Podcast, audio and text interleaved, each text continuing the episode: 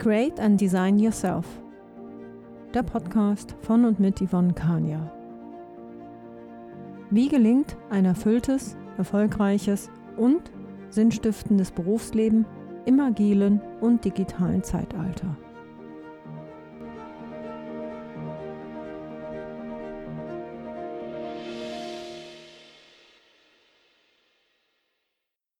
Hallo und herzlich willkommen zur heutigen Podcast-Sendung.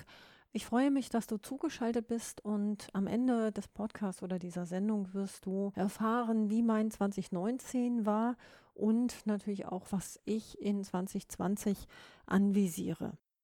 In der Folge wird es unter anderem um Selbstführung gehen, Karriere, Netzwerken, natürlich die Automobilbranche, in der ich arbeite, das Thema Frauen und Mobilität und natürlich Digitalisierung, Agilität privat und auch im Unternehmen. Ja, ich möchte mit der Selbstführung beginnen. Die Selbstführung ist für mich der wesentlichste Aspekt tatsächlich in meinem Dasein, weil ich habe ja durchaus eine sehr lebendige Beziehung zu mir selber und diese Beziehung wirkt natürlich auch nach außen. Das heißt, ich habe eine stetige Auseinandersetzung mit mir selbst und natürlich innerhalb der Gemeinschaft, in der ich lebe. Das beinhaltet Familie, Freunde, erweitertes Netzwerk, natürlich meine Rolle im Beruf als Führungskraft und auch natürlich meine Hobbys, wie zum Beispiel das sich zurückziehen, einen Blog schreiben oder aber auch natürlich weitere Sendungen konzipieren für den Podcast. Wie ihr vielleicht bemerkt habt, habe ich auch eine neue Webseite. Ich bin der Meinung, eben das digitale Selbst, die Präsentation nach außen hin ist sehr, sehr wichtig und natürlich darf diese letztendlich auch immer zeitgemäß sein. Ja, das freut mich sehr, dass das dieses Jahr auch noch geklappt hat, ähm, dass es ein neues Layout bekommen hat und dementsprechend hoffe ich auch, dass es für euch angenehm ist auf meiner Webseite sich zu bewegen, weil auch die Blogs natürlich anders dargestellt, etwas besser und sauberer dargestellt sind als auf der alten Webseite. Ähm, Im Zusammenhang auch mit meiner Selbstführung sehe ich natürlich immer das Coaching und die Kinesiologie. Und wer mich näher kennt oder das auch schon gehört hat, weiß, dass ich regelmäßig eben in den Rückzug gehe, in die Reflexion und das mache ich zum Beispiel, indem ich natürlich Tagebuch schreibe, indem ich mich mit meinen Glaubenssätzen auseinandersetze, indem ich auch Meditationen mache. Das heißt, ich setze mich hin, meditiere oder ich höre eine Meditation. Da gibt es verschiedene Meditationsangebote, die man nutzen kann. Und da gucke ich dementsprechend, was für mein Thema, das ich gerade bearbeite, sinnvoll ist.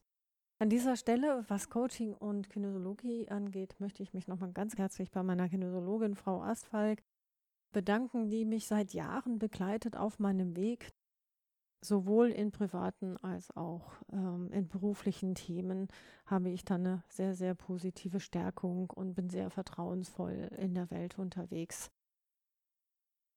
Weitere Punkte, die ich regelmäßig mache, sind Visualisierung, Visualisierung unterschiedlichster Art. Das streift natürlich immer auch das Thema Meditation und das streift auch das Thema Vision Boards. Also ich mache während eines Jahres eins bis drei Vision Boards. Auf jeden Fall immer eine am Ende des Jahres als Ausblick auf 2020 zum Beispiel oder eben auf das nächste Jahr und ich mache auch ein Review. Was habe ich mir vorgenommen für das Jahr? Habe ich das erreicht? Ähm, wieso habe ich es zum Beispiel nicht erreicht? Was habe ich vielleicht darüber hinaus erreicht?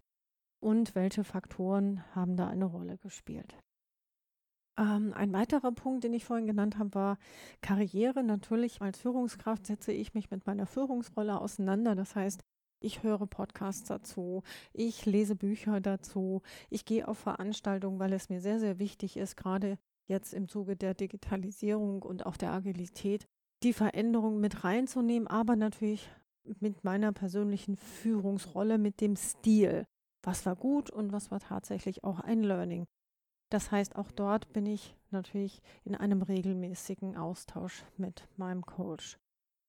Für mich auch wichtig Strategie. Also Strategie, wo will ich hin? Nicht nur in der persönlichen Entwicklung, sondern natürlich auch im Unternehmen. Das heißt, wo will ich in einem, in drei oder in fünf Jahren stehen? Dann ähm, Netzwerken. Ich habe mich bewusst vor zwei Jahren entschieden, nicht mehr in irgendeinem Netzwerk meine ehrenamtliche Tätigkeit zu vollziehen. Das hatte verschiedene Gründe, weil ich eben auch einen Schwerpunkt auf der Karriere hatte. Ich habe meinen Blog geschrieben, ich habe meinen Podcast aufgenommen. Und da bin ich im Moment tatsächlich am gucken, okay, welches Netzwerk will mich finden. Ich hoffe, dass ich dann in 2020 wieder ein neues Netzwerk, in dem ich mich einbringen kann oder dass ich dementsprechend auch ähm, zu mir findet, dass ich das dementsprechend auch wieder einnehmen kann. Ja, ansonsten Automobilbranche.